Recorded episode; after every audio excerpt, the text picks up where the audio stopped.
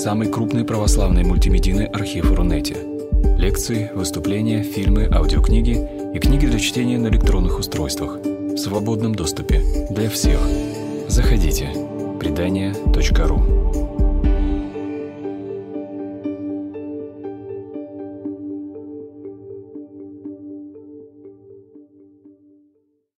Мы продолжаем наш цикл лекций, посвященных э, решению проблемы теодицеи, решению проблемы зла и совмещению того, э, каким образом существует Бог при том условии, что также в мире существует зло. Цикл лекций э, организован порталом предания.ру. Техническая поддержка также оказана этим порталом, за что им наша глубокая признательность и благодарность. Запись а, также через какое-то время будет доступна на портале предания. Вот там же можно оставлять комментарии и вообще как-то вступать в дискуссию. Вот. Ну, а пока мы, пожалуй, начнем, с вашего позволения. Итак, э, меня зовут Зайцев Игорь Николаевич, я кандидат философских наук, а, автор и исполнитель этого курса лекции. Он посвящен, соответственно, такому философско-богословскому обоснованию, а, а, осмыслению э, проблемы зла и тех путей, по которым может быть построена теодицея. Ну что ж, по традиции я сейчас начну демонстрацию а, презентации. Так, вот я надеюсь, она сейчас всем видна. Итак, тема нашей сегодняшней – это после Аушвица. А, Аушвиц здесь, понятно, следует понимать скорее в таком обобщенном и переносном смысле. Речь идет о том, что трагедия XX века, Холокост, а, более подробно о самом этом слове и о некоторых напоминаний фактов э, об этом явлении, о чем, конечно, все знают, но на всякий случай надо будет напомнить. Так вот, сам Холокост, геноцид э, нескольких э, народов, случившийся в 20 веке, как-то максимально остро поставил вопрос о зле, и по-новому совершенно пробудил потребность в теодицее.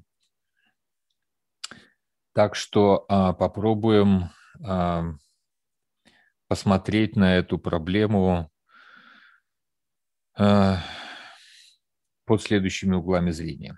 Ну, по порядку. Так, секундочку. Так, вот. Значит, вот совсем коротко у нас а, само содерж... основное содержание лекции делится на три части. А, первая часть посвящена, так сказать, персональному пласту этой проблемы, то есть на уровне личности, как возможно настолько чудовищное зло. А, на втором уровне мы будем говорить о, так сказать, социальной а, слое, то есть каким образом возможно, чтобы такое большое количество людей было вовлечено в зло.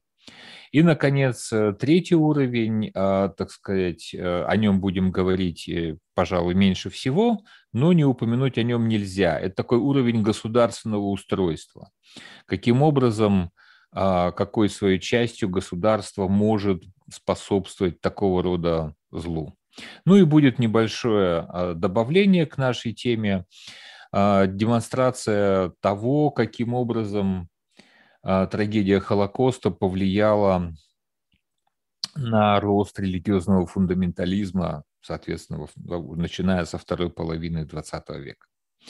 Вот тут, тут тоже будет не очень а, долго, но зато, я надеюсь, будет достаточно а, увлекательно и познавательно. Ну что ж, начнем. Сначала о самом слове. Значит, слово «Холокост» – это слово пришло из древнегреческого.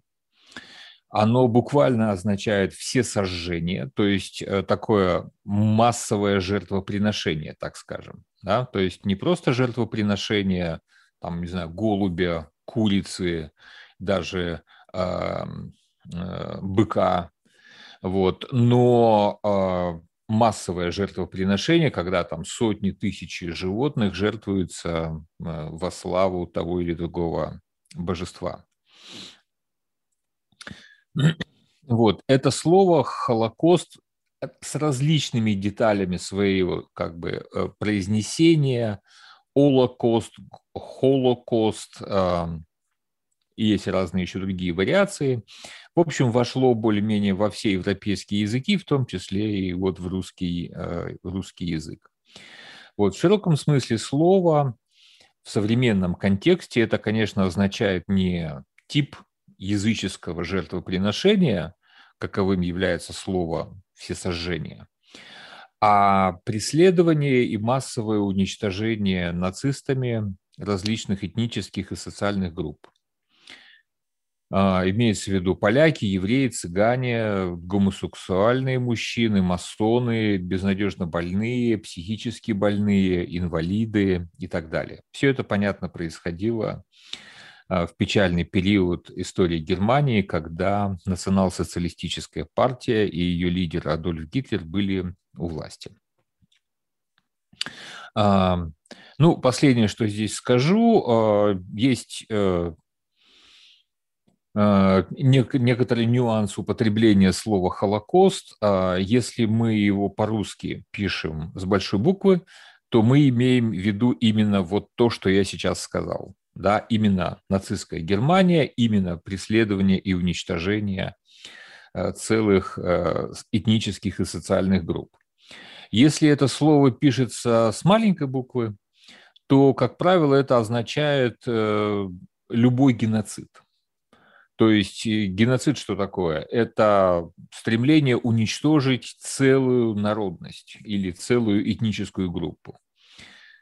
Вот геноцид само по себе слово наиболее часто употребляющееся для этого. Ну, если Холокост написан с, мяг... с маленькой буквы, то он тоже, скорее всего, означает вот такой вот геноцид. То есть не обязательно связанный с нацистской Германией. А также нельзя не упомянуть, что а, а, в иврите то есть в этом вот языке, созданном для общения евреев государства Израиль, они используют несколько другое слово для обозначения этого периода. Это слово «шоа». Вот как бы распространенное толкование того, что такое Шоа, это вот три слова у нас. Катастрофа европейского еврейства. Буквально на иврите слово «шоа» означает бедствие или катастрофа. Вот, соответственно, а, как бы если мы слушаем выступление представителя какой-то еврейской общественности или общины, или государства евреи, иудеи, э, государства Израиль, да, то, скорее всего, они будут говорить вместо Холокост Шоа, вот. Ну, технически говоря, а, Шоа, как мы понимаем, несколько более узкое понятие, чем Холокост. Почему? Напоминаю коротко. Потому что а, Холокост подразумевает вот как бы стремление уничтожить вот все эти группы а, людей. Не только евреев, но и цыган, поляков, гомосексуалистов, безнадежно больных, так далее, так далее, так далее. Вот. Соответственно, Шоа как бы это катастрофа, а, преследовавшая именно евреев. Ну вот, я знаю, что есть некоторые дискуссии по поводу а, исчисления точного числа жертв. Ну, в общем, можно довольно более-менее уверенно говорить о том, что погибло порядка 6 миллионов евреев Европы. Опять-таки, краткое напоминание основных фактов, чем Холокост обернулся для человечества. А, уничтожено 60% европейских евреев. Это на тот момент было около трети вообще еврейского населения всего мира. Уничтожено от четверти до трети цыганского народа также. Уничтожено 10% поляков огромное количество на самом деле. Это не так поражает воображение после 60%, но 10% э, целой нации – это а, огромный, огромный удар. Это каждый десятый. Э, это, это чудовищно. Вот. Погибло также около трех миллионов, были уничтожены около трех миллионов советских военнопленных. Опять-таки, да, историки там спорят в точности. Кто-то говорит, что несколько больше трех, кто-то говорит, что порядка двух с половиной. А, но, в общем, средняя такая взвешенная цифра около трех миллионов. Тотально были истреблены душевно больные и нетрудоспособные инвалиды. А, истребление около 9 тысяч гомосексуалов, а, тоже по сравнению с 6 миллионами евро, европейских евреев, кажется, мелочь, но на самом деле тоже по исключительно по сексуальной ориентации людей уничтожали вот в таких больших количествах. Вот. Ну, также э, к Холокосту относятся и вот эти вот антигуманные медицинские эксперименты, которые производились в разных обстоятельствах и в концентрационных лагерях, и, так сказать, в э, других медицинских учреждениях, так сказать, не так плотно связанных с концлагерями и так далее. Это, в общем, тоже чудовищное преступление, которое является частью этого, этого э, потрясения, которое пережила наша цивилизация. И вот, а, соответственно, по традиции, ну и, и так сказать, соблюдая некоторую строгость изложения, а, как мы можем сформулировать проблему зла, которую предстоит решить теодицеи? В данном случае речь идет не просто о зле, не просто о моральном зле. Здесь, конечно, поражает Э, всяческое воображение именно масштаб этого бедствия, именно масштаб этой катастрофы, масштаб уничтожения людей. А, особенно, конечно, угнетает то, что это было сделано руками других людей. Вот понимаете, когда вот я на одной из первых лекций, лекций приводил пример такой катастрофы, которая потрясло, потрясла всю Европу и как бы всколыхнула а, в очередной раз а, разговоры о том, как же все-таки совместить наличие зла и существование Бога. Я говорил о а, лис, великом Лиссабонском землетрясении, когда в течение 20 минут один из крупнейших городов Европы, Лиссабон, столица Португалии, могущественной морской империи, был просто уничтожен. Десятки, сотни тысяч людей погибли там, либо мгновенно, либо в ближайшие минуты после э, этого землетрясения, либо от обвалившихся зданий, либо от э, цунами, которое ударило по берегу. Вот. Это как бы жуткая э, картина бедствия, но тут хотя бы природное зло, тут хотя бы природная катастрофа. Конечно, это не снимает вопросов, э, обращенных к Богу, по поводу справедливости такой катастрофы, но это хотя бы природное бедствие. А здесь мы имеем дело не с природным бедствием. Мы имеем дело с тем, что э, одни люди э, организовали фабрику по уничтожению других людей. Буквально фабрику. Они использовали самые различные технологические, организационные, и прочие возможности, которые уже были у человечества к тому моменту, для того, чтобы создать э, вот систему, э, которая ставила себе целью уничтожить как можно больше людей, что как бы превратилось, само по себе является просто-напросто большой технологической проблемой, простите за такое выражение. Но, в общем, уничтожать людей миллионами – это действительно непросто. Это невозможно сделать как бы мановением пальца. Вот. Поэтому, конечно, вот размах, индустриальность всего происходящего, конечно, а, поражает всяческое воображение и, и современников, и близко после того живших людей, да и нас, в общем, на самом деле до сих пор поражает а, и угнетает чрезвычайно. И, конечно, возникает вопрос, эта машина по уничтожению людей, она же работала благодаря тому, что э, в этой фабрике массового истребления были задействованы миллионы других людей. Ну, так, обобщенно говоря, немцев. Да? Не обязательно немцев, мы понимаем, этнических, но все-таки. Да, вот некоторые люди, вроде бы обычные люди, трудно допустить мысль о том, что вся немецкая нация одновременно сошла с ума и стала такими патологическими садистами или э, социопатами, э, маньяками, убийцами. Ну, как-то это совсем уж невероятно. Миллионы людей все-таки. Как же так возможно? В общем, вот так выглядит а, проблема зла, которую нам предлагает Аушвиц, говоря в переносном смысле, или Холокост. Ну, посмотрим, как мы будем к этому подступаться. Как я уже упоминал, у нас есть три уровня. Личностный, социальный и государственный на первом уровне, на, на уровне личностном, нам поможет э, здесь кое-что понять а, творчество Федора Михайловича Достоевского. О массовом насилии а, в социальном плане а, есть прекрасные работы британского философа э, Джонатана Гловера и также работа социальной психологии. После окончания Второй мировой войны, грубо говоря, начиная с 50-х годов, в социальной психологии очень много и активно изучался вопрос, а, каким образом существует зло вот с точки зрения психологических процессов в группах людей.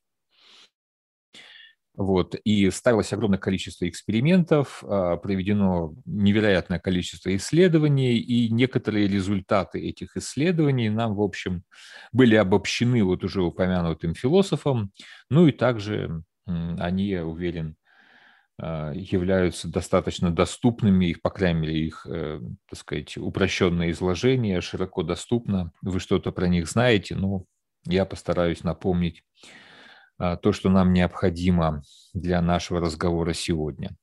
И, наконец, третий вариант, каким образом на уровне государства а, это все функционирует. Здесь э, огромная работа проделана американским философом немецкого происхождения, ну или, как говорят, немецко-американским философом Ханной Аренд.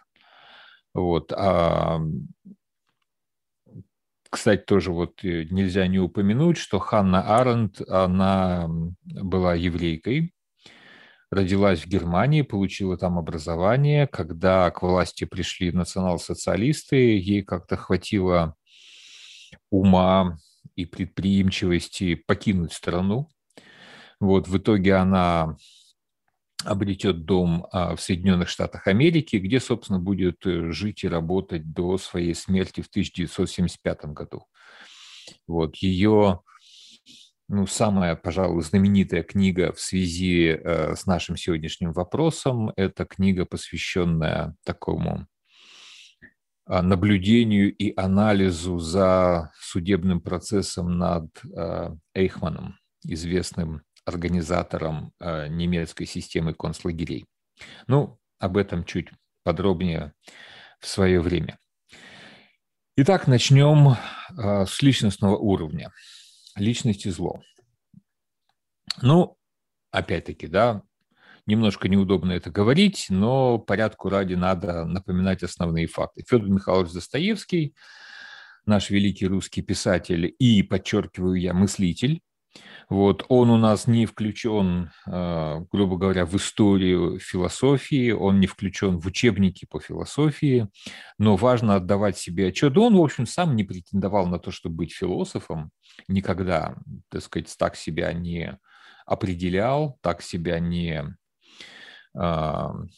представлял окружающей публики, но по факту это глубочайший мыслитель. Это один из крупнейших философов, по крайней мере, российских XIX э, века, без малейшего сомнения. Вот он повлиял на несколько поколений философов, богословов, европейских, российских, мировых. В общем, это фигура абсолютно э, планетарного масштаба. А, творчество его, безусловно, крайне сложно, многопланово, и не, его невозможно представить даже в краткой лекции. Вот, если можно, есть только претендовать там, на выстраивание целого курса лекций. Вот если построить целый курс лекций, который по -по постарается вскрыть, так сказать, ту философию, которую э, Достоевский разрабатывает в своих художественных произведениях.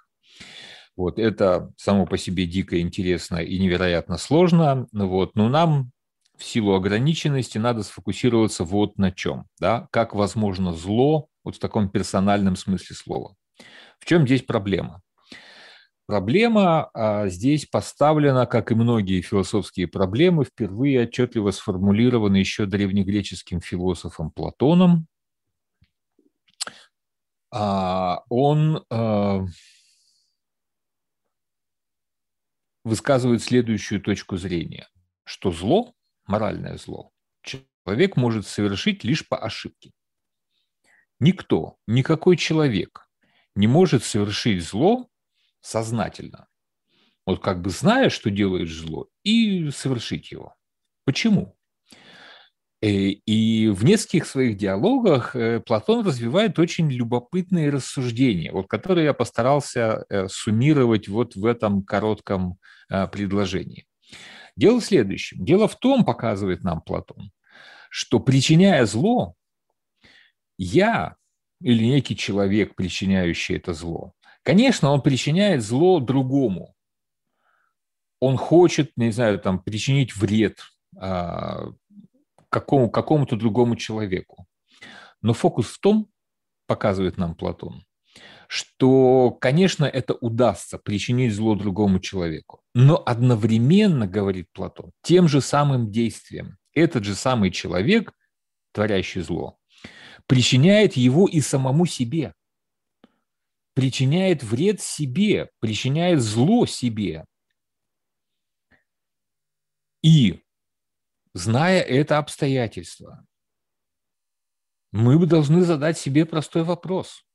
А кто в здравом уме и твердой памяти, не будучи сумасшедшим, не будучи больным каким-то, э, просто не отвечающим за свои поступки субъектом, кто будет э, вершить зло, зная, что тем самым он причиняет зло себе и прежде всего самому себе? И Платон дает единственный логичный ответ с его точки зрения. Никто, говорит он, да никто в здравом уме не будет причинять зло, зная, что это зло. Пусть даже это обращено на другого человека. Поэтому, говорит Платон, причинить зло другому человеку, совершить моральное зло, можно лишь по ошибке. Я думал, что причиняю благо, а, а причинил зло. Я думал, что я причиняю благо самому себе, так сказать, э, вредя вот тому человеку, причиняя ему зло. Но на самом деле я себе не доставляю никакого блага, никакой радости. Я себе лишь тоже приношу зло. Это такое а, обычное, так сказать, заблуждение здравого смысла, как мы бы сейчас сказали. И вот рассуждения Платона, они опять-таки да, заслуживают совершенно отдельного под, под, подробного, тщательного рассмотрения, но поверьте мне на слово, друзья мои, а там как бы с логикой все хорошо. Логика строга, неопровержима, и, в общем, Платон прав в своем рассуждении. Но эта его правота, конечно, вступает в, в противоречие с той реальностью, в которой мы живем. А в нашей реальности мы знаем, что э, зло совершается.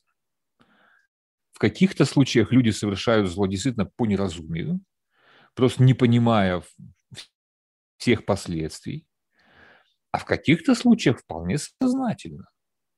Я осознаю грех, но грешу. Христианство как бы с самого начала даже до того момента, как э, развивается богословие в качестве такой сложной интеллектуальной конструкции, просто с самого начала, как бы мы глубоко в историю христианства не заглянули, мы видим эту мысль предельно ясно сформулированную. Я действительно осознаю грех как грех, как то, что неправильно. Но это в каких-то случаях, конечно, не всегда, но в каких-то случаях это не мешает мне совершать его. То есть я как бы грешник и, и понимаю, что я грешник. Еще раз, да, ситуация не в том, что я накосячил, грубо говоря, набедокурил, натворил чего-то там безобразного, а потом спохватился и понял. То есть так, конечно, тоже бывает.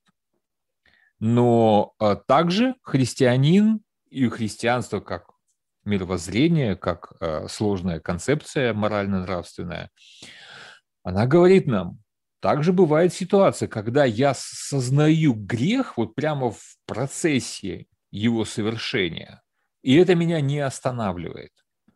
Тем самым я совершаю зло как зло, с ясным пониманием того, что я приношу, наношу урон самому себе. Вот Платон посмотрел бы на христианина и сказал, да ты, парень, ты как бы подумай, стоит ли это делать, можешь ли это делать. Но как бы христианин со своим опытом греха, он является таким э, живым, что ли, э, указанием Платону на то, что вот его логика здесь где-то все-таки дала, дала сбой. Так вот, Достоевский в качестве мыслителя, в качестве нравственного мыслителя, он весьма тщательно изучает, каким образом совершение греха, а главным образом осознание греха трансформирует личность. Вообще, как это возможно? Вот что происходит внутри человека, который осознает себя грешащим и не останавливается – вот что у него там в душе происходит? Вот что, вот какой себе вопрос ставит Достоевский. Вот кого он нам изображает, ну не скажу во всех героях своих романах, моих романов, но в большом количестве героев в своих романах.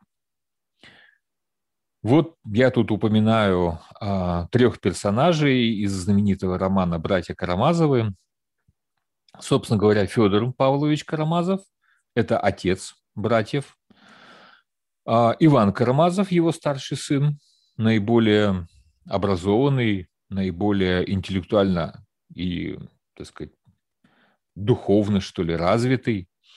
Вот. А также Лиза Хохлакова. Помните, там была такая э, маленькая девочка, ну как она, девушка, подросток, там через год-другой она э, станет совсем взрослой девушкой и может, э, будет считаться взрослой, по крайней мере, способной выйти замуж.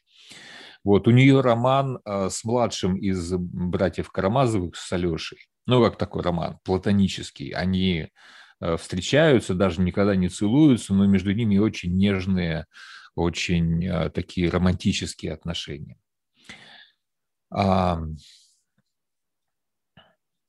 Вот пара примеров. Да? Значит, еще раз. Достоевский ставит себе вопрос. Что, собственно, происходит в душе человека, который совершает зло? Почему он, человек, может понимать, что он совершает зло и продолжать совершать зло? Вот давайте возьмем две крайности. А, Федор Павлович Карамазов. Он с самого начала романа представлен в виде такого Э, Шута Горохового. У него очень сложная судьба, у него очень неблагополучная судьба. Он, э, так сказать, многие десятилетия существует в такой ситуации бесконечного позора своих личных и там и частных или общественных э, дел. У него какой-то беспорядок в отношениях с женой, там, с детьми, с другими людьми. Он Э, постоянно совершает какие-то гадости и а, безостановочно как бы кривляется еще при этом.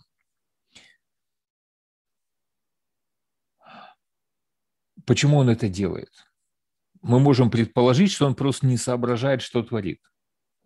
Но Достоевский да, показывает нам кратко, но весьма убедительно, что во, не, не, не, не, нет, Федор Павлович все прекрасно понимает. Он прекрасно понимает, что он совершает зло, что его отношение к его жене и к его детям – это безобразие, грех и э, никуда не годится.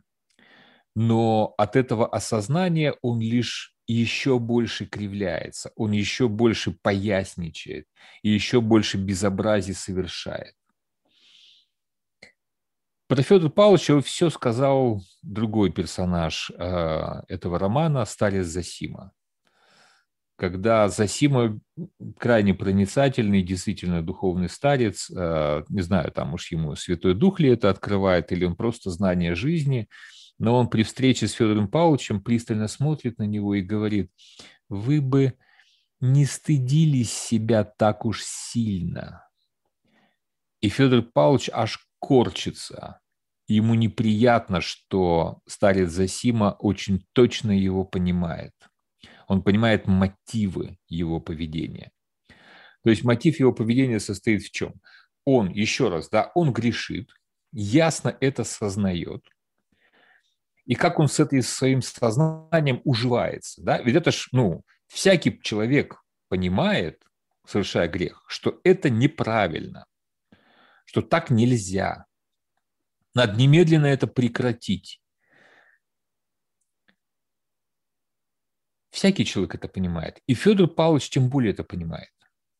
Но он примиряется сам с собой другим способом. Не тем способом, что прекращает безобразничать и начинает жить как-то э, разумно и вменяемо, а он начинает превращать свои грехи какой-то в бесконечный цирк на колесах он постоянно поясничает, он постоянно на сцене, он постоянно кривляется. И вот в этом, в упоении кривлянием, он как бы и находит утешение для самого себя.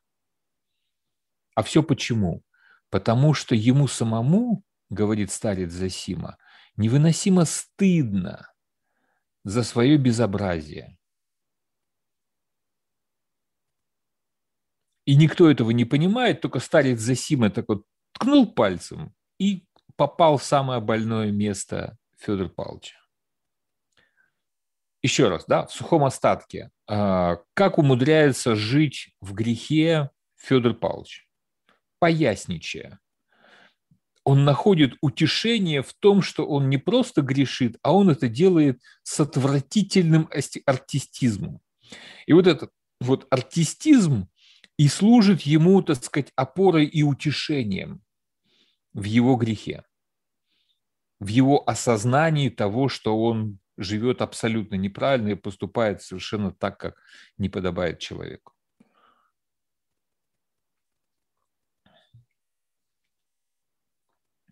Лиза Хохлакова кажется полная противоположность Федору Павловичу.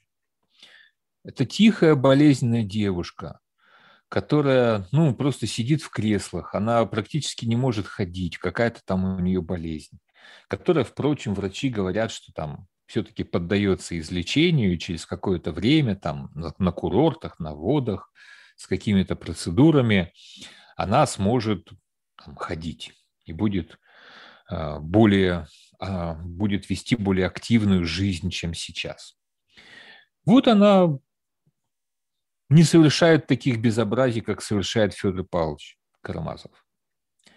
Но, тем не менее, она понимает, в чем прелесть совершения зла. Она, она тоже умудряется находить в совершении зла определенное наслаждение это еще такое очень умозрительное наслаждение. Она еще ничего не натворила, в отличие от Федора Павловича, но она уже как бы все поняла и все придумала. У нее как бы готов план. Ей только как бы дай волю, и она вот встанет со своего кресла и тоже будет э, грешить и наслаждаться в грехе, но иначе, чем Федор Павлович. Там есть момент, когда она разговаривает как раз вот с Иваном Карамазовым. Она не хочет об этом разговаривать с Алешей, потому что Алеша, как бы, конечно, тоже все понимает и наверняка поймет и Лизу с ее проблемами. Но Алешу она все-таки любит и не хочет его как бы пугать и ужасать э, своим, а, своими соображениями. Так вот, Лиза рассказывает Ивану а, Карамазову следующую историю о том, как она вычитала в газетах, что обнаружилась очередная а, барыня, помещица, которая владела крепостными и как-то жутко совершенно над ними издевалась. Вот. Э, ну, я думаю, все помнят какие-нибудь там жуткие истории, соответствующие из этого периода, как там втыкали иголки в щеки горничных просто как в подушечку, чтобы просто на время иголку там или булавку некуда положить, вот втыкается в щеку э, рядом стоящей девушки, ну, потому что это удобно там физически истязают э, крепостных, в общем, всяческие такие безобразия. Вот. А конкретно эта барыня, про которую вычитала Лиза в газете, она в том числе издевалась над э, детьми крепостных. И вот она пересказывает эту историю, как там издевалась барыня над крепостными, и говорит, а вы знаете, Иван Федорович, а я вот думаю, что если б я была на месте этой барыни, я бы тоже издевалась над этими детьми. Но я бы не просто издевалась, я бы не просто наблюдала, как их э, секут на конюшне. Я бы еще повелела рядом с собой поставить банку ананасового компота я бы вот сидела, смотрела на истязания детей и кушала бы ананасовый компот. Скажите, и тут она задает главный вопрос Ивану. Скажите, ананасовый компот – это хорошо? То есть она что спрашивает? Она находит как бы свое наслаждение в том, чтобы осознавать себя грешащий. Вот грешить, осознавать себя и находить в этом наслаждение. Вот для нее этот ананасовый компот, ну, как бы вещь вкусная, да, но здесь он в данном случае просто символ вот это наслаждение, субъективного наслаждения человека, который погружается в грех. Иван Карамазов, который сам весьма склонен к такого рода штукам, а, мрачно хмыкает, но говорит «да, компот – это хорошо». Он одобряет ее в этом, как бы подтверждая в сущности, что он прекрасно понимает, о чем говорит Лиза, и то, что он разделяет правильность этого действия. Еще раз, я что, еще раз подчеркну, да, персонажи у Достоевского разные. Понятно, одно дело Федор Павлович, который совершает безобразные действия и на это накручивает свое кривляние, и в этом кривлянии находит наслаждение. Совсем другое дело Лиза, которая ничего еще в своей плох, плохого в своей жизни не совершила. У нее просто не было возможности для этого. Но вот она просто придумала как она может грешить и наслаждаться в процессе издевательства над другим человеком. Вот это вот особое наслаждение, которое возникает именно от осознавания себя грешником. Это дает нам, что нам это дает в рамках нашего поставленного вопроса? Это дает нам ответ на вопрос, каким образом человек, отдельно взятый человек, умный, образованный, прекрасно понимающий, что такое добро и что такое зло, что убивать других людей – это весьма плохо, это грех, издеваться над другими людьми – это тоже грех. Но тем не менее может это делать. И почему он это может делать? Потому что он находит для себя опору вот в этом вот странном наслаждении во время греха. Повторюсь, да, есть разные все это говорю об, об общем словом наслаждение, но Достоевский э, представляет нам целую колоннаду из героев, которые существенно по-разному наслаждаются а, от осознания своей греховности. Но тем не менее, да, вот это наслаждение их всех объединяет. И поэтому Федор Павлович э, э, прекрасно понимает Ивана, у которого свои проблемы. Иван прекрасно понимает Лизу Хохлакову. Вот, Лиза Хохлакова прекрасно понимает их всех вместе взятых, старых грешников. А, и, в общем, как бы ей только бы в крес, с кресла встать, и она тоже будет вполне готова к этому же пути.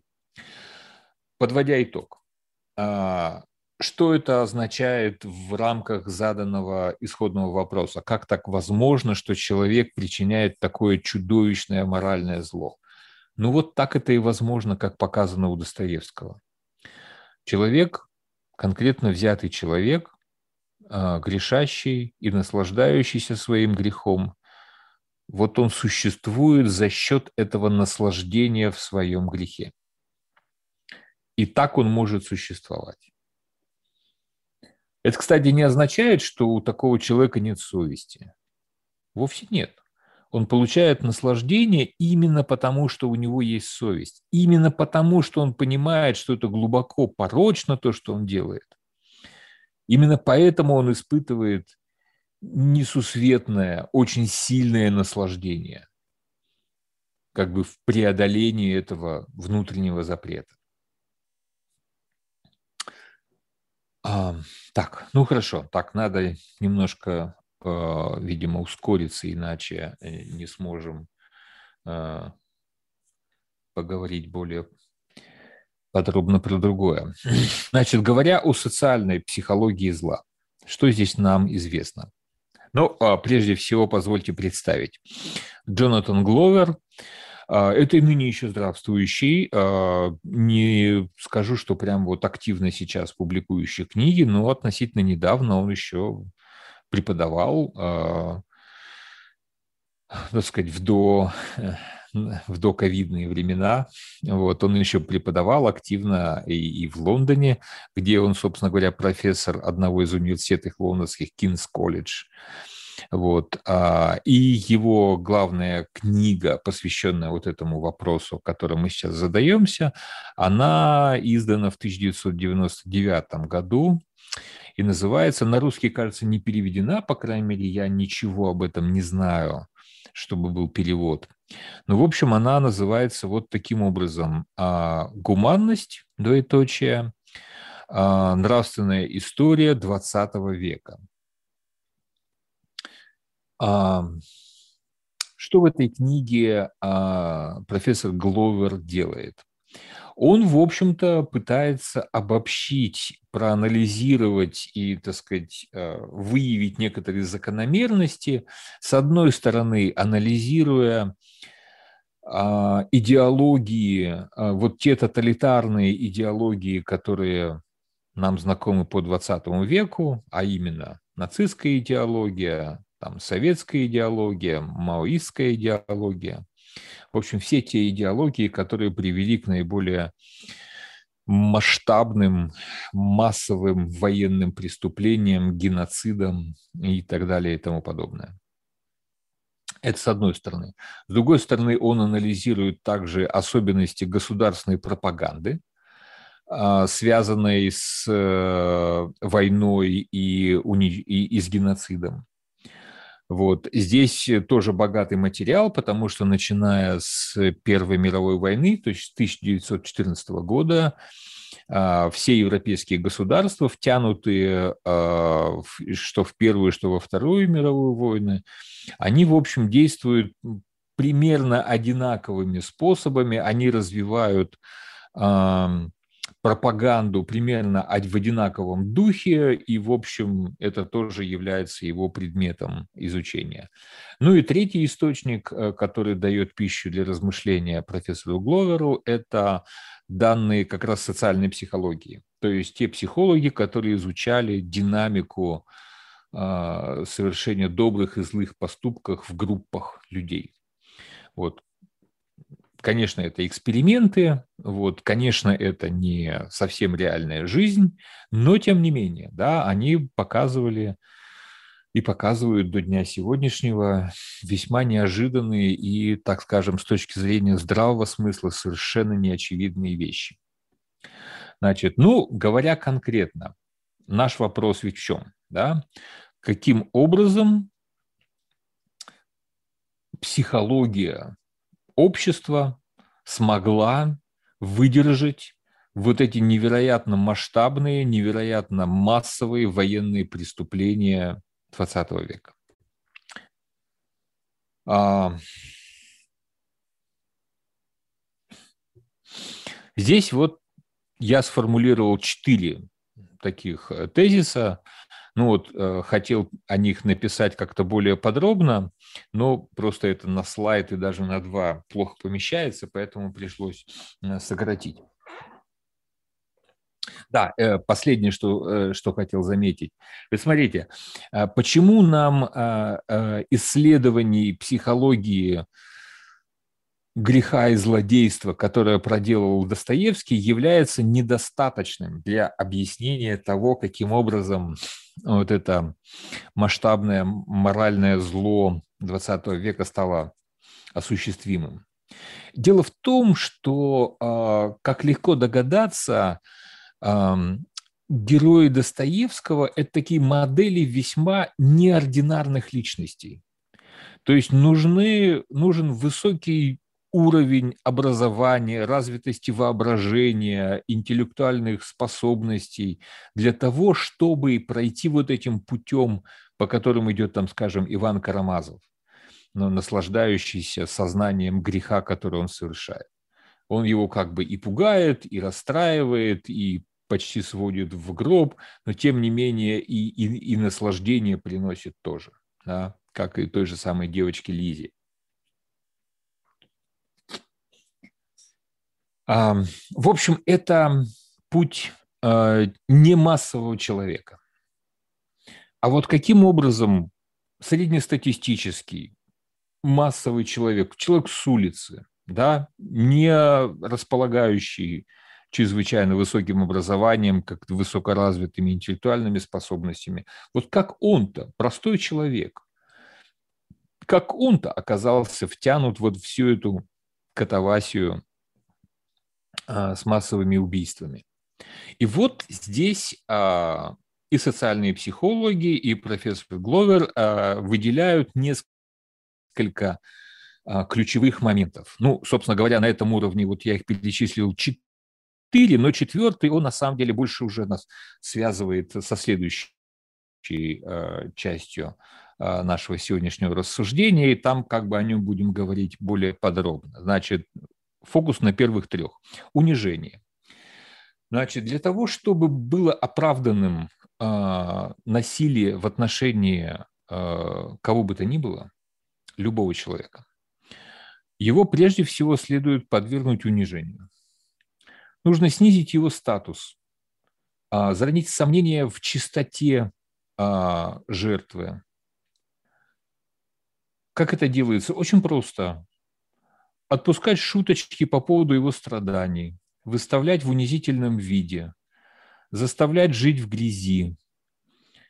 И вот эти вот простые действия превращают человека в глазах обычных людей не в человека, а уже в, практически в животное.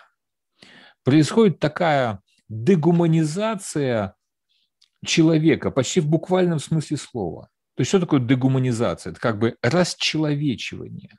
То есть в наших глазах, в нашем восприятии мы уже смотрим на вроде бы человека, но уже воспринимаем его не как человека, а как, а, допустим, вредное насекомое.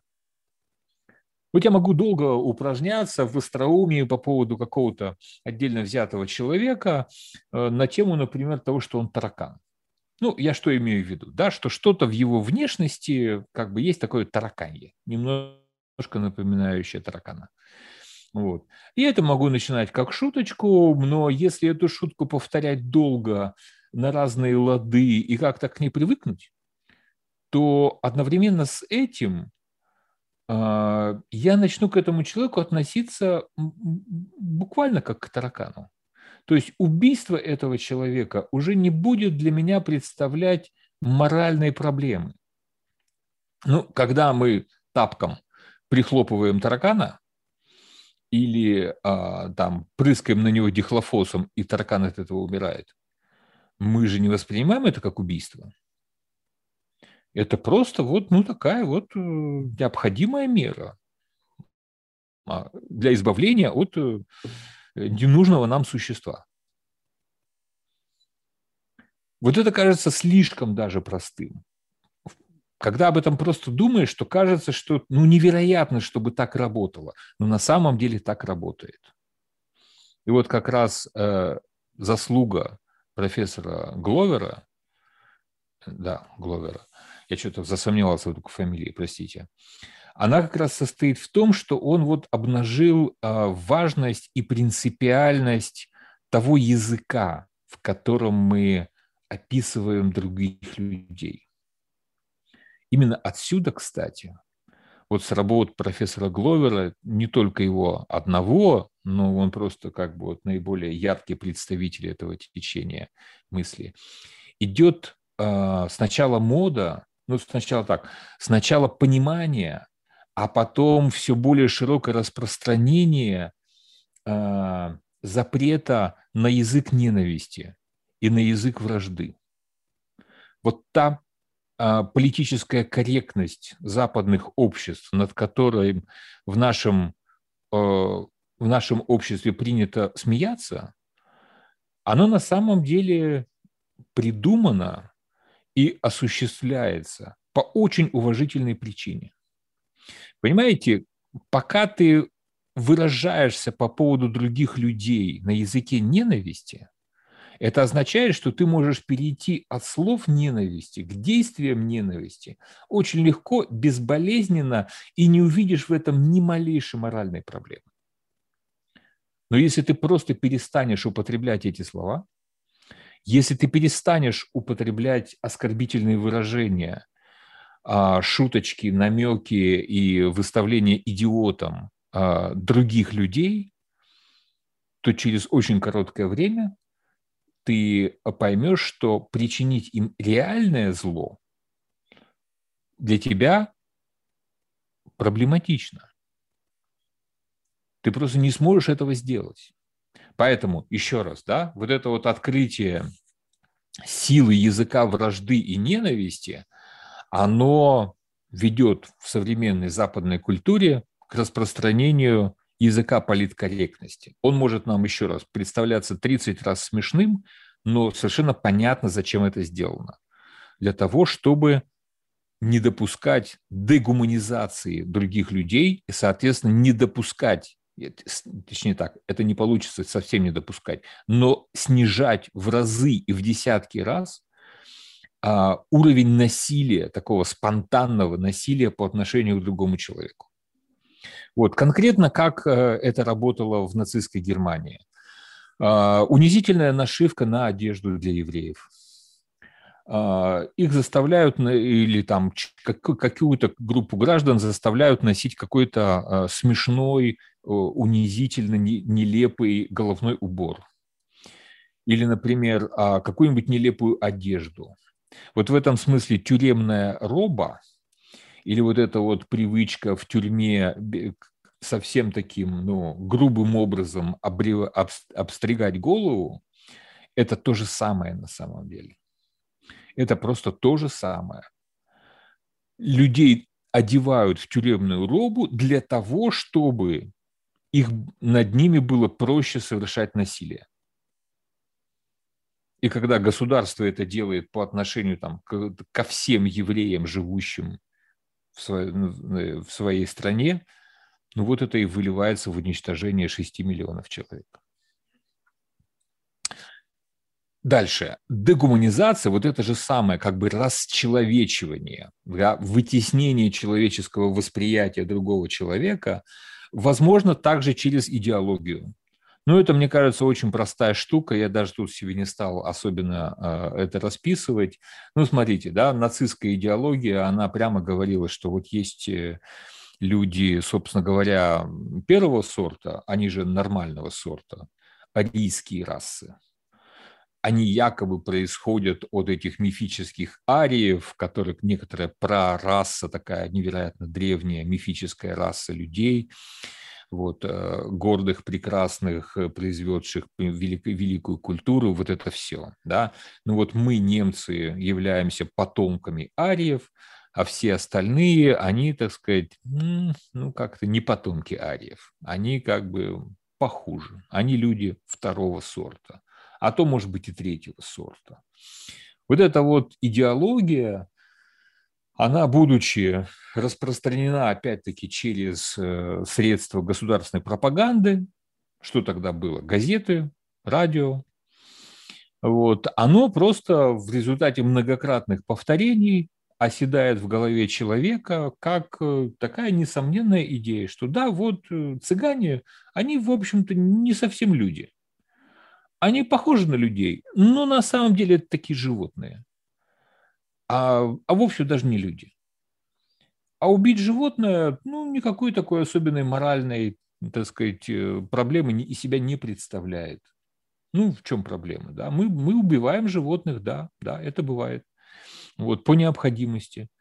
Вот так мы по необходимости берем и убиваем, там, например, э, всех душевно больных, потому что они не отвечают категориям человека в наших глазах.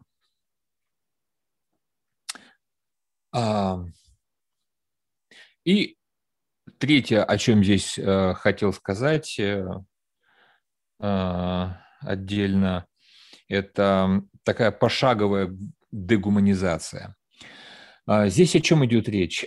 Здесь, в общем, это как раз отсылка к самому известному, скандально даже известному такому социально-психологическому эксперименту, который был поставлен а, в крупнейшем американском университете Стэнфорд. Вот, а, задумал его и осуществил социальный психолог Зимбарда. Вот, если я правильно помню, в 70-е годы 20 века, сейчас что-то вот я себе не выписал в точную дату, но мне кажется, что так. Вот, он называется «Тюремный эксперимент». Идея была очень простая. А, студенты исключительно добровольцы, а, приглашаются поучаствовать в тюремном эксперименте. Некоторая такая ролевая игра. А, случайным жребием их делят на арестантов и тюремщиков. В подвале одного из зданий Стэнфордского университета организуется тюрьма. То есть просто-напросто комнаты, закрывающиеся на ключ, а, и люди, которые обладают этими ключами и, так сказать, играют роль охранников. И вот оказалось, что в течение там, всего лишь э, там, двух, по-моему, недель а, эти образованные, психически здоровые, не, не, не, не сумасшедшие юноши и девушки начинают вести себя совершенно поразительным образом. Тюремщики начинают издеваться над заключенными.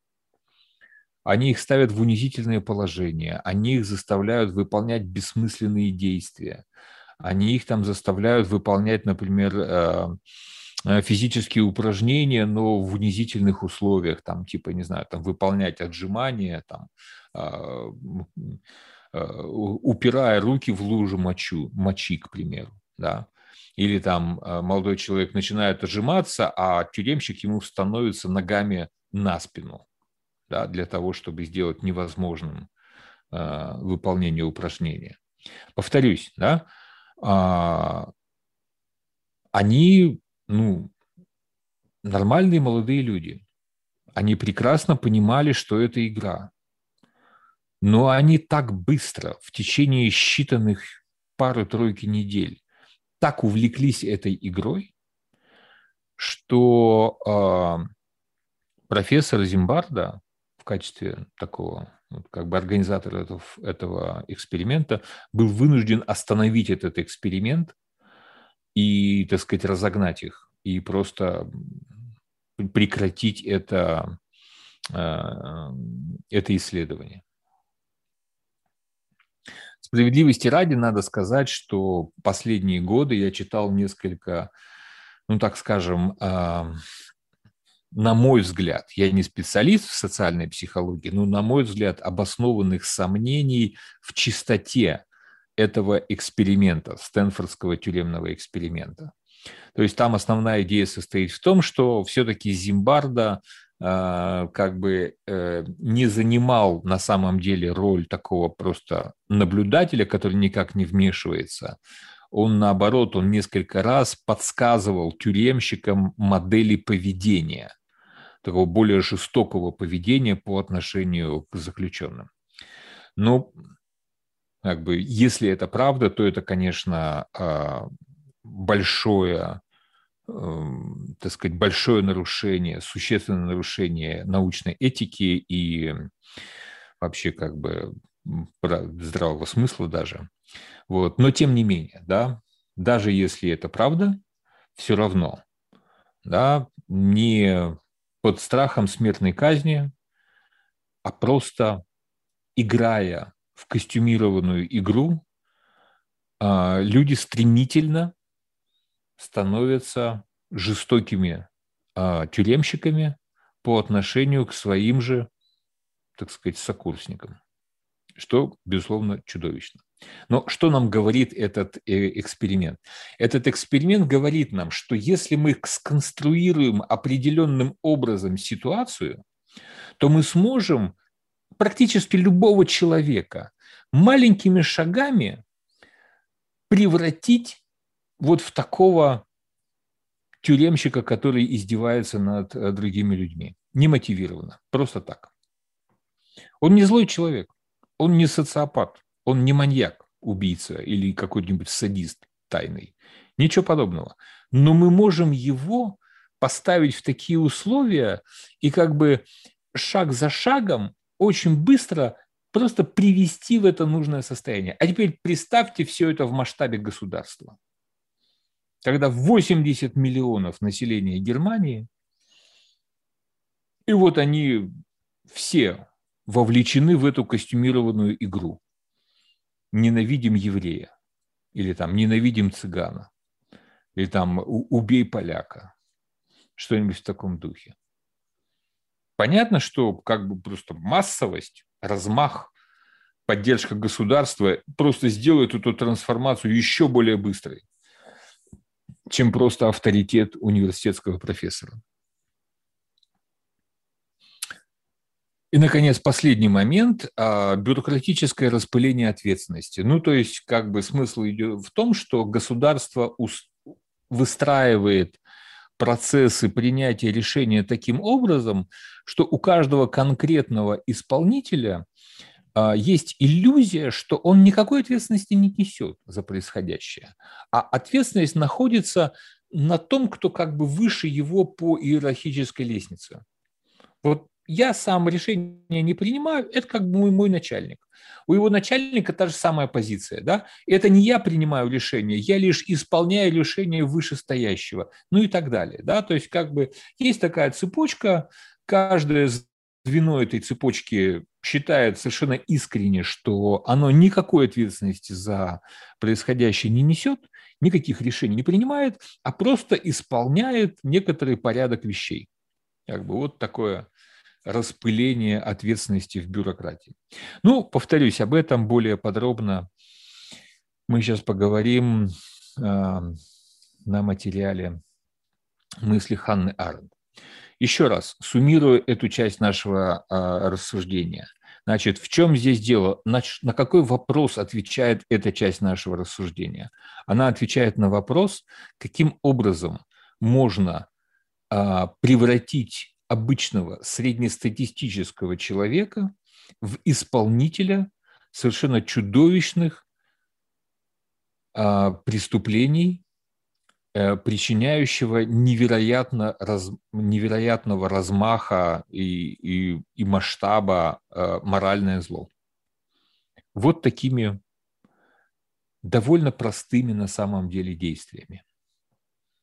Делаешь так и превращаешь большое количество простых людей, которые не злы, не, не садисты, но тем не менее они становятся исполнителями вот этого вот э, Холокоста.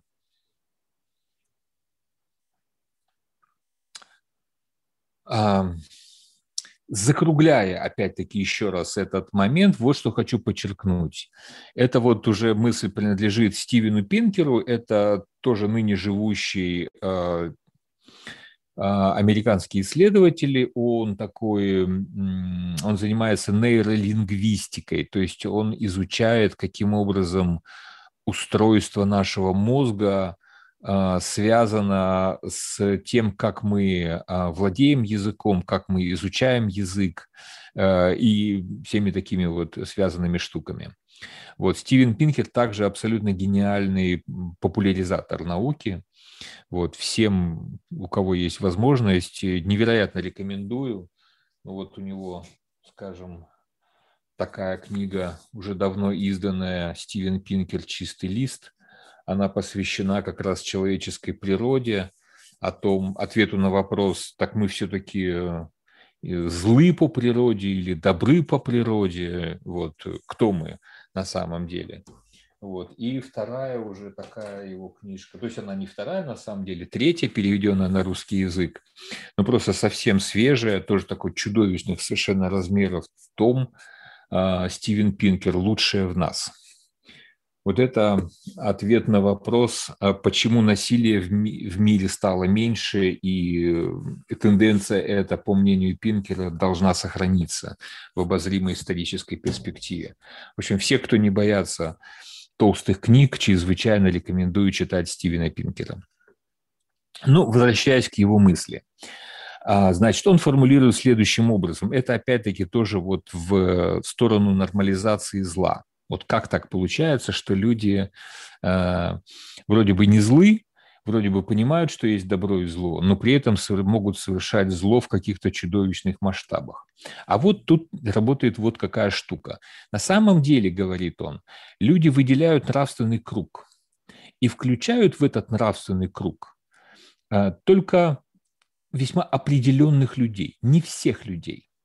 То есть что такое нравственный круг? Нравственный круг – это то сообщество людей, в котором мораль, законы морали, законы нравственности работают. А все, что находится за пределами этого круга, оно как бы не подпадает под законы нравственности. И, соответственно, там их уже можно ну, нарушать. Да, собственно говоря, они там и не действуют за этими границами. И вот как бы штука в том, что от древнейших времен до дня сегодняшнего ситуация такова, что люди очерчивают этот нравственный круг довольно мал, маленьким. Но это совсем понятно, если мы посмотрим на там какие-то примитивные культуры, которые существовали там, допустим, 5000 лет тому назад. Вот 5000 лет тому назад нравственный круг людей был, сводился там вот к тому племени, в котором ты живешь. Вот людей своего племени убивать, грабить, э, насиловать нельзя. А тех, кто вне этого круга, которые тоже люди, но они просто живут в соседнем племени. Но они в соседнем племени, они вне нравственного круга, и вот их уже можно и убить, и съесть, и изнасиловать, и все, что хотите.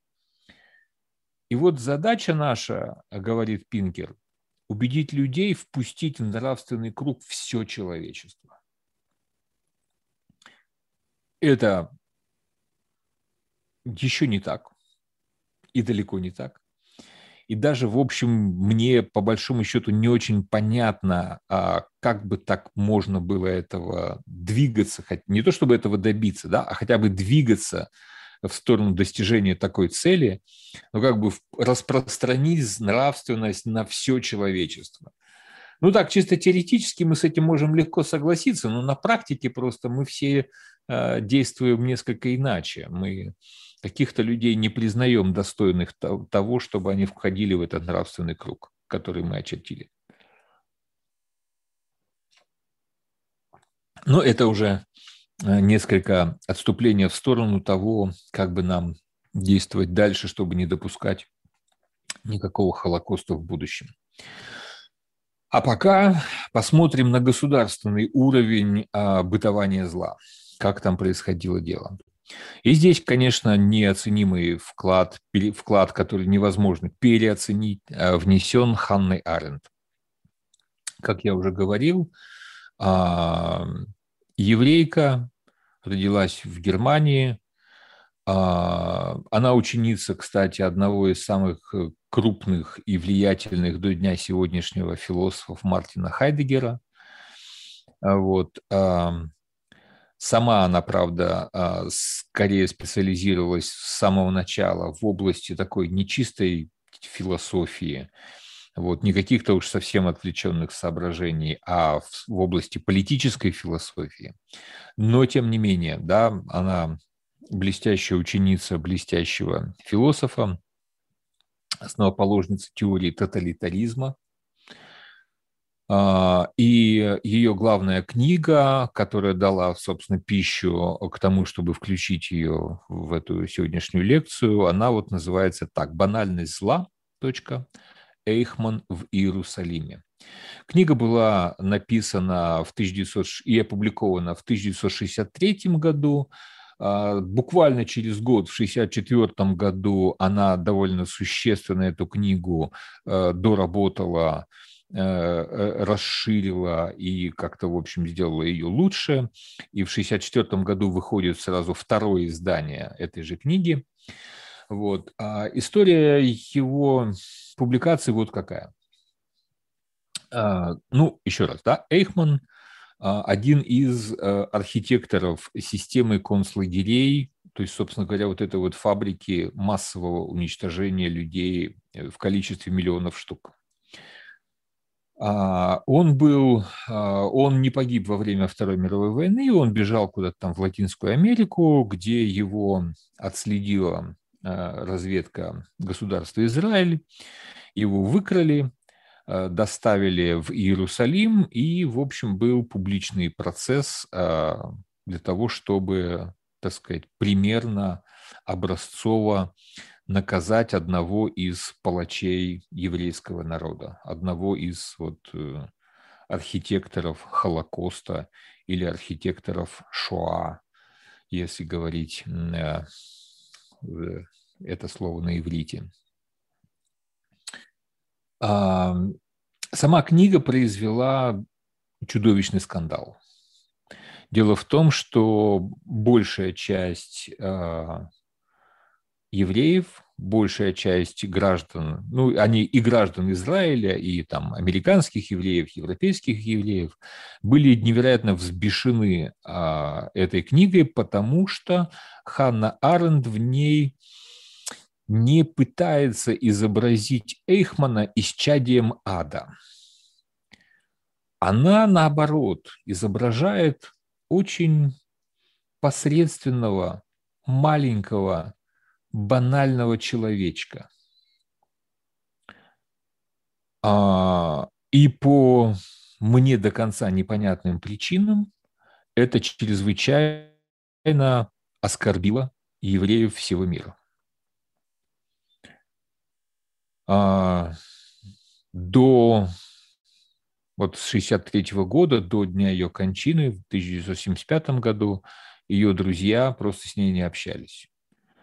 А, существовала а, продолжительная кампания, так сказать, э, критики и такой попыток от, от, от опровержения вот этой книги.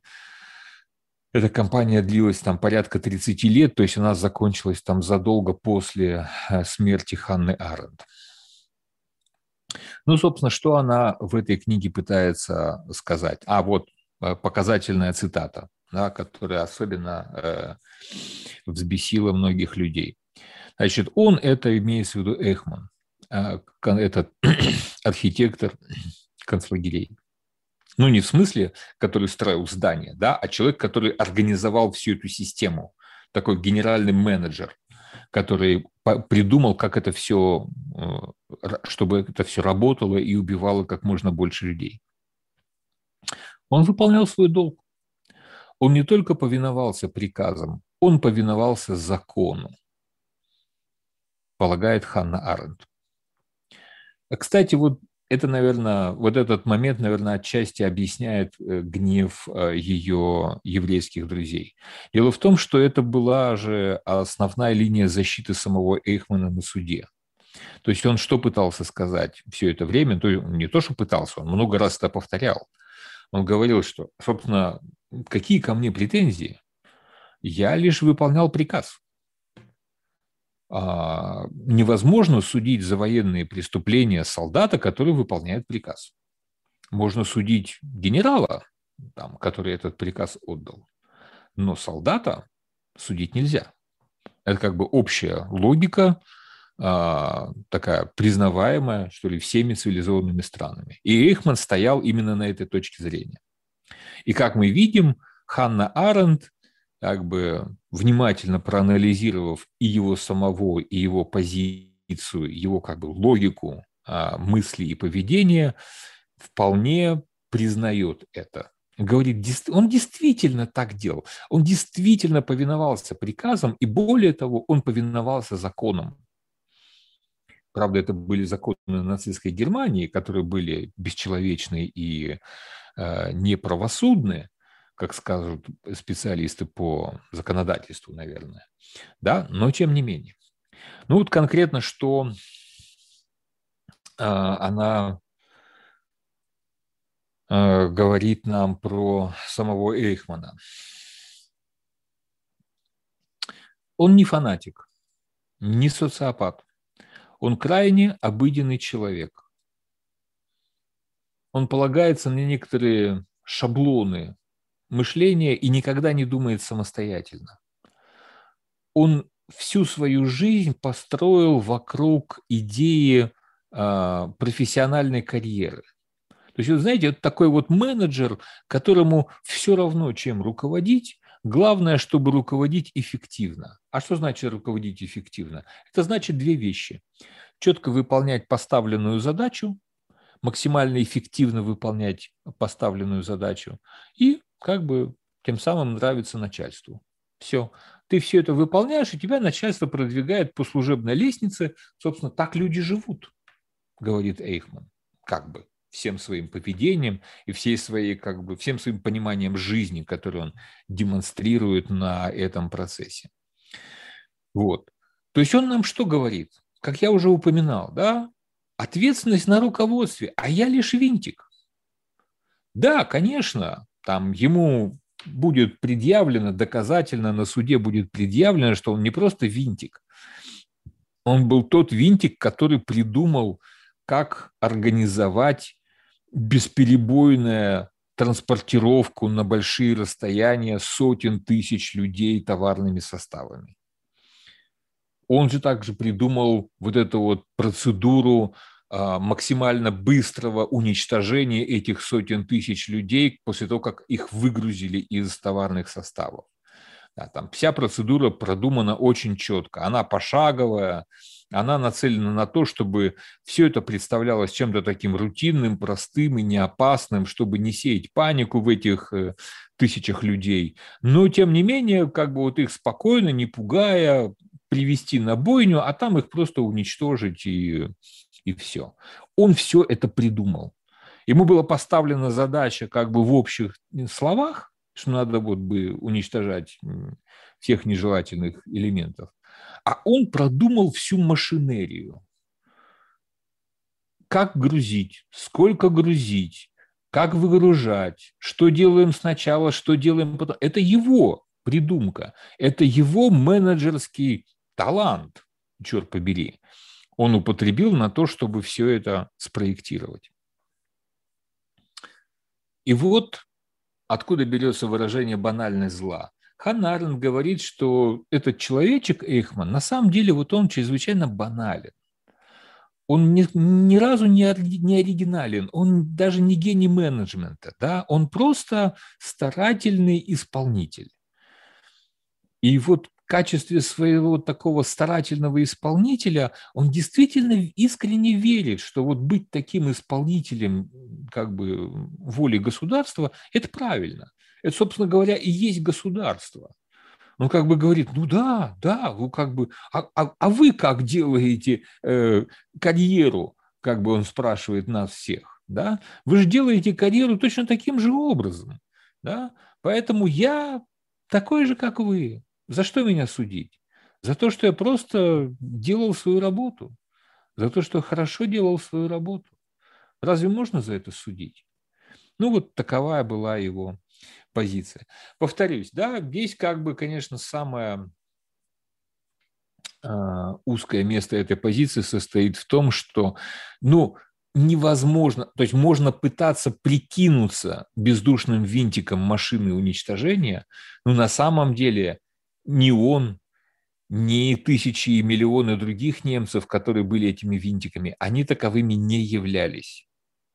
Они могут прикидываться тем, что они не несут никакой ответственности за свои действия, но они несут ответственность за свои действия. Просто это ответственность за их действия таких бюрократов, работающих на фабрике смерти. Вот что не простили а, Ханни Аренд, а, ее друзья-евреи, это то, что она отказалась его считать таким а, воплощением зла на земле, а сказала, что это просто банальный бюрократ на службе машины смерти. Вот и в этом как раз его и зло. И в этом-то как раз ужас э, всей фигуры Эйхмана. И в этом-то как раз его и банальность. И вот это зло, оно не романтичное, оно не великое, оно действительно банальное. Ну да, по количеству оно ужасно и чудовищно, но в сути своей это как бы серость и банальность. Ничего тут особенного нет. Да, значит, подводя итог, значит, что сегодня я надеялся показать? Я надеялся дать ответ на вопрос, как так оказалось возможным существо, создание и существование этой фабрики а, по уничтожению миллионов людей. Ответы нам дали на личном уровне для, на тех, кто в состоянии оставаться личностью при э, совершении зла, этот ответ нам дает, как это возможно, какие механизмы здесь работают. Этот ответ нам дал Достоевский. Каким образом можно организовать группы людей к тому, чтобы они, не будучи такими яркими личностями, как персонажи Достоевского, но тоже совершали это чудовищное зло. Вот нам социальная психология показывает, как конкретно это делается. И, наконец, на уровне государства вот это вот размывание, создание этой иллюзии, что никто не несет ответственность за э, совершенные злодеяния, оно является главным секретом функционирования э, этой машины на уровне государства. Вот такие вот дела. А, и последнее, что бы я хотел сегодня а, сделать, это кратко совсем упомянуть об одной вещи, которая меня довольно сильно занимает, но относится косвенно. А, не сказать, что совсем не относится, но косвенно относится к нашей теме теодицеи, а именно каким образом Холокост повлиял на религиозный фундаментализм а, после Второй мировой войны. А, мы знаем, что религиозные фундаменталисты а, это, это течение, имеющие место во всех мировых религиях, они все отличаются общими чертами. Религиозные фундаменталисты страшно напуганы окружающим миром и пытаются всеми силами повернуть прогресс и ход истории вспять и вернуться в какой-то такой мифический золотой век, который вот когда-то там раньше существовал. Там мусульманские фундаменталисты стремятся там, в 16 век, в котором они считают, что ислам находился на пике своего расцвета, могущества, красоты и продуманности. Там э, христианские фундаменталисты считают, что надо вернуться в какие-то там тоже золотые времена, э, когда вся, все аспекты жизни определялись только Библией и ничем, кроме Библии, и были посвящены э, исполнению, так сказать, библейских заповедей. Ну и, и иудейские фундаменталисты, в общем, в ту же сторону движутся. Там каждый со своими особенностями, по-своему толкуя религиозный закон и заповеди. Но, в общем, идея, надеюсь, понятная. И вот я хотел а, показать, а, каким образом а, и по какой причине происходит вот это вот замыкание замыкание а, иудеев э, в фундаментализме и почему они это считают единственно правильным действием. Вот для иллюстрации этой мысли я хотел показать короткий фрагмент из сериала «Неортодоксальная». Это история девушки, сбежавшей из э, ортодоксальной иудейской общины в Нью-Йорке и, так сказать, зажившей современной жизнью. Вот. История эта абсолютно документальная. Ее написала женщина, которая сама прошла этот путь, сама сбежала, сама поняла, как жить э, в современном мире. Вот. Ну а сериал показывает, соответственно, только часть э, как бы этого пути э, к свободе. Ну вот сейчас, одну секундочку, я поменяю. Нам покажут, я покажу другую. Другую часть экрана. Так. Так, я тут тестировал до начала. Надеюсь, всем будет прекрасно видно и слышно. Итак, повторюсь, это чуть меньше двух минут. Прошу всем, всем внимания. Пришла пора четырех вопросов. Давай, дорогой, ты же этого так ждал.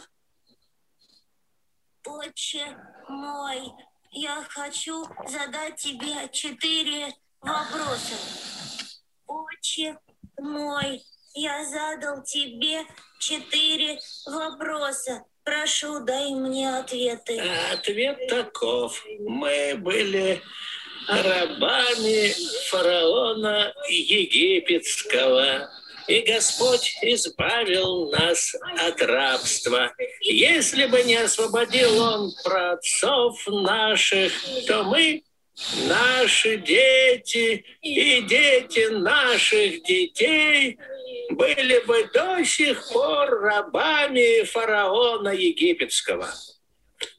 Мы делимся историей Песаха, чтобы не забывать о наших страданиях не только от египтян, но и от инквизиции, восстания Хмельницкого, погромов, нацистов.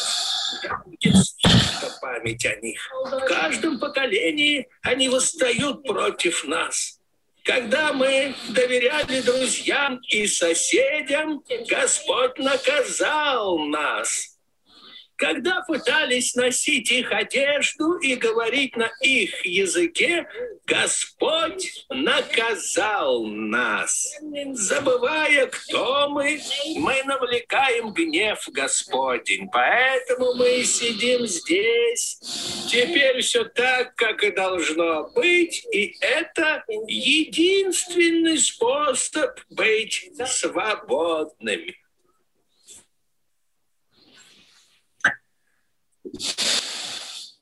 Вот такой короткий фрагмент. Я, собственно, почему его предложил вашему вниманию, потому что это такая краткий, предельно ясный манифест иудейского фундаментализма. Когда мы носили их одежду, когда мы разделяли их культуру, их язык, Господь наказал нас. И каждый раз, когда мы а, выходим навстречу другим людям, другим культурам, Господь наказывает нас.